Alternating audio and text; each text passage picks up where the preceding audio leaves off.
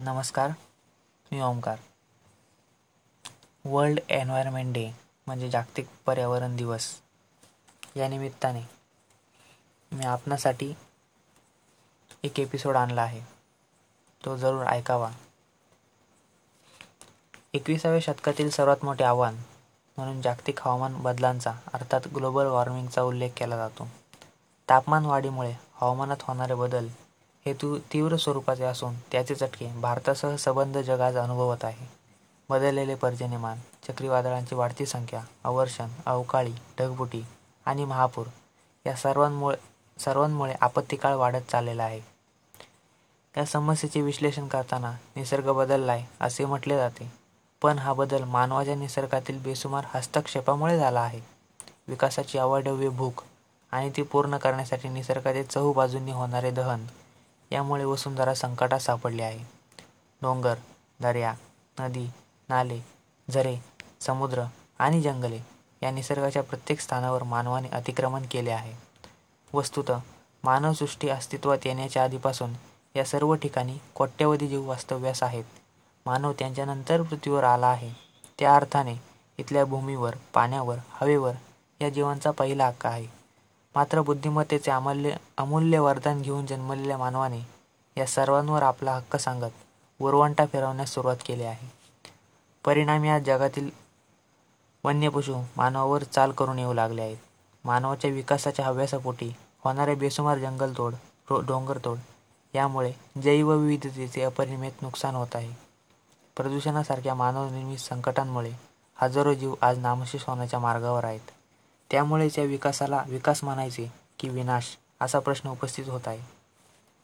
पृथ्वीवरील सृष्टीला चैतन्य देणारा पाऊस पाडण्यामध्ये डोंगरांची भूमिका महत्त्वाची असते. डोंगरांवरील वृक्षसंपदेमुळे जमिनीची धूप रोखली जाते. अशा काही मूलभूत गोष्टी शालेय जीवनापासून आपण शिकत आलो आहोत.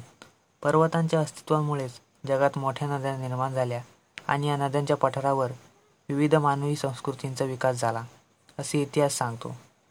फार्म हाऊसच्या रिसॉर्टच्या नावाखाली तर कधी निसर्ग सानिध्यातील वस्तीच्या नावाखाली पर्यटन विकासाच्या नावाखाली गौण खजिनांच्या उत्खननासाठी महामार्ग निर्मितीसाठी विविध प्रकल्प उभारणीसाठी एकामागून एक डोंगरांना सुरुंग लावण्यात येत आहेत. महाराष्ट्राचा जर विचार केला तर राज्यातील अनेक डोंगरां डोंगरांची अक्षरशः चाळण झाली आहे. याचे अत्यंत गंभीर परिणाम येणाऱ्या काळात आपल्याला भोगावे लागणार आहेत. केरळमध्ये केरळ मध्ये आलेली जलापत्ती असेल किंवा माळींसारखी दुर्घटना असेल उत्तराखंडमधील जलप्रलय असेल की अजून काही या सर्वांच्या मुळाशी डोंगरांचे सपाटीकरण डोंगरकोशीत होणारी विकासकामे हीच कारणे होती हे स्पष्ट झाले आहे. या आपत्तींमध्ये हानी झालेली पाहून त्यातून धडा घेणे अपेक्षित आणि आवश्यक असूनही आज आपल्याकडे प्रचंड मोठ्या प्रमाणावर डोंगरांचे सपाटीकरण चालू आहे. नाशिक जिल्ह्यातील ब्रह्मगिरी पर्वताचे उदाहरण घेतले तर गेल्या काही वर्षापासून तिथे पोकलँड बुलडोजर आणि जे सी बीच्या साह्याने खूप मोठ्या प्रमाणावर सपाटीकरण सुरू आहे खोदकाम सुरू आहे. ब्रह्मगिरी प्रदक्षिणा मार्गावर अनेक तीर्थक्षेत्रे आणि देवालये आहेत. मात्र हे पा मात्र हे प्राचीन पुरातन वैभव या खोदकामामुळे नामशेष होण्याच्या मार्गावर आहे.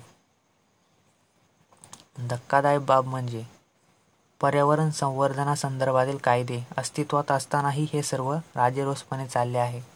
याचे कारण म्हणजे याला असणारे राजकीय आणि प्रशासकीय पाठबळ.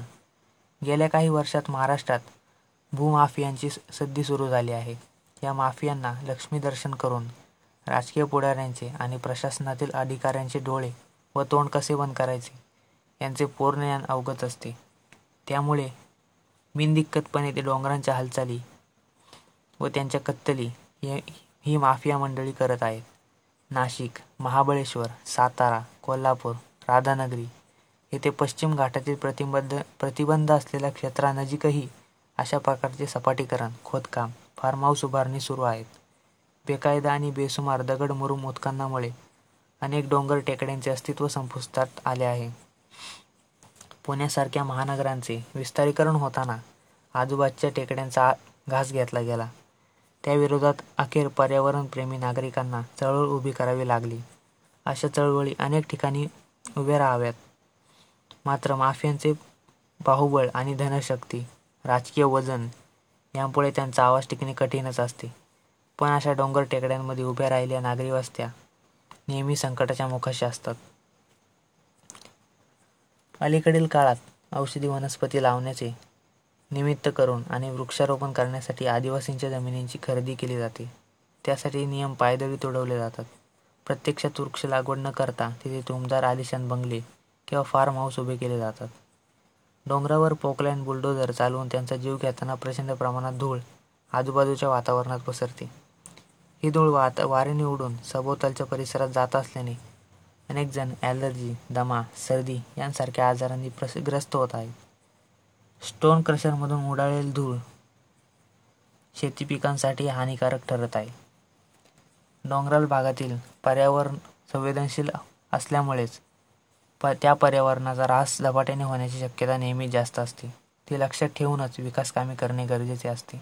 वृक्षतोड खाणकाम रस्ते सपाटीकरण यामुळे भूजळ पातळीतही बदल होतो. आपल्याकडील डोंगर टेकड्यांमध्ये प्रामुख्याने बेसॉल्ट खडक असून त्यामध्ये मोठ्या प्रमाणात पोकळ्या आहेत. जेव्हा डोंगरावर रस्ते तयार होतात बांधकामे तयार होतात वृक्षतोड होते आणि या पोकळ्यांना धक्का पोचतो. भूस्खलन होते. अशा वाईट घटना घडतात. डोंगरांवरचा गाळ मोठ्या प्रमाणात वाहून येतो. आजही महाराष्ट्रात नाशिक पुणे आदी ठिकाणी अशा भीती असणारी ठिकाणी निर्माण झाली आहे मुसळधार पावसाच्या काळात तेथे माळींसारख्या दुर्घटनेची पुनरावृत्ती घडू शकते असा इशारा वारंवार दिला जातो. हे सर्व माहीत असूनही आपण विनाशाला आमंत्रण का देत आहोत हाच खरा प्रश्न आहे. पर्यावरण रक्षणाच्या दृष्टीने लोकांना अधिकार देण्याच्या दृष्टीने अनेक कायदे आज उपलब्ध आहेत. आपल्या राज्यघटनेमध्ये या संबा या संदर्भात स्पष्ट तरतुदी करण्यात आल्या आहेत परंतु त्याची अंमलबजावणी होताना दिसत नाही. त्यामुळे या कायद्यांची काटेकोर अन्न अंमलबजावणी होणे आवश्यक आहे. ग्लोबल वॉर्मिंग वॉर्मिंगमुळे वनांवर वन्यजीवांवर तसेच जमिनीवर होत असलेले भीषण परिणाम रोखण्यासाठी वन हक्क कायद्यानुसार वृक्ष संवर्धन करण्याची गरज आहे. त्यासाठी स्थानिक पातळीवरचे व त्यावरील लोकांचे संस्थांचे सक्षमीकरण करणे गरजेचे आहे. स्थानिक लोकांच्या पुढाकाराने पर्यावरण रक्षणाचे काम प्रभावीपणे होऊ शकते. शेवटी एकच गोष्ट लक्षात ठेवली पाहिजे. माणूस हा निसर्ग साखळीतील केवळ एक दुवा आहे. परंतु तरी या वास्तवाकडे डोळेझाक करून त्याने सातत्याने निसर्गाला आव्हान देण्याचा जो खाट सुरूच ठेवला आहे. कधी ना कधी वाढत्या गरजांचे कारण सांगून तर कधी अप अपरिहार्यता पटवून दे देऊन माणसाने आणि निसर्ग साखळीत सातत्याने हस्तक्षेप केला आहे. विकासाची इमलेर असताना निसर्गाच्या ऱ्हासाकडे डोळेदा केल्यास परिस्थिती सुधारण्याची संधी निसर्ग आपल्याला देणार नाही हे लक्षात ठेवले पाहिजे. विकास आवश्यक आहेच पण तो पर्यावरण विध्वंसक नव्हे तर पर्यावरणपूरक निसर्ग संवर्धक आणि शाश्वत विकास हवा. आत्तापर्यंत जो विकास झाला तो शाश्वत नाही हे लक्षात आले आहे. जंगले आणि जैवविविधतेचा ऱ्हास म्हणजे विकास नव्हे. ही संकल्पना आता मनामनात रुजली पाहिजे. निसर्गाचा समतोल राखून विकास साधता आला तरच तो खरा विकास ठरेल.